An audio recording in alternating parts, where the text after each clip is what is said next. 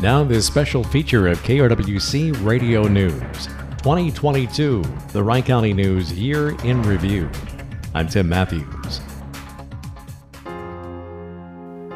Each year that passes, we say a last goodbye to a number of well known Wright County residents who have passed away during the year. In 2022, we again said farewell to many people from the region who will be sadly missed. And again this year, we'll present their names in two segments of our 2022 Year in Review. In this segment, we remember longtime Buffalo businessman and church leader Thor Meyer, longtime educator and librarian in the Cokato and later the Dassel Cokato School District, Elsie Koivula, lifelong St. Michael resident and former fireman, mayor, city councilman, and community volunteer Harry Welter, all of whom passed away in the final days of December 2021. And we remember local residents and citizens who passed during the first half of 2022. Waverly outdoorsman, founding member of the Waverly Snowmobile Club, and longtime firearms safety instructor Harold Reardon. Award winning dairy farmer Warren Kraus of Buffalo. Longtime Buffalo High School teacher, coach, and driving instructor Dick Miller.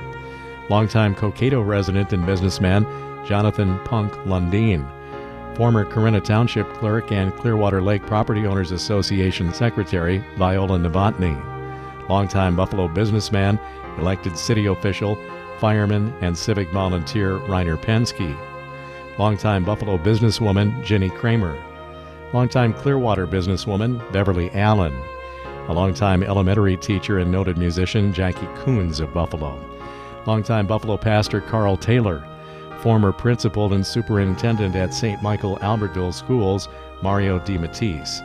Lifelong Howard Lake resident, former city councilman, and community volunteer, Clayton Helinski.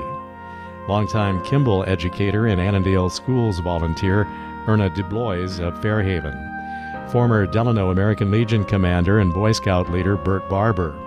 Longtime Buffalo resident, business co owner, and church volunteer, June Doherty longtime Maple Lake area mechanic and business owner Richard Clems, and longtime Wright County fire and police official George Shar of Delano. We say farewell to many well known and loved Wright County area residents among the top local news events in 2022.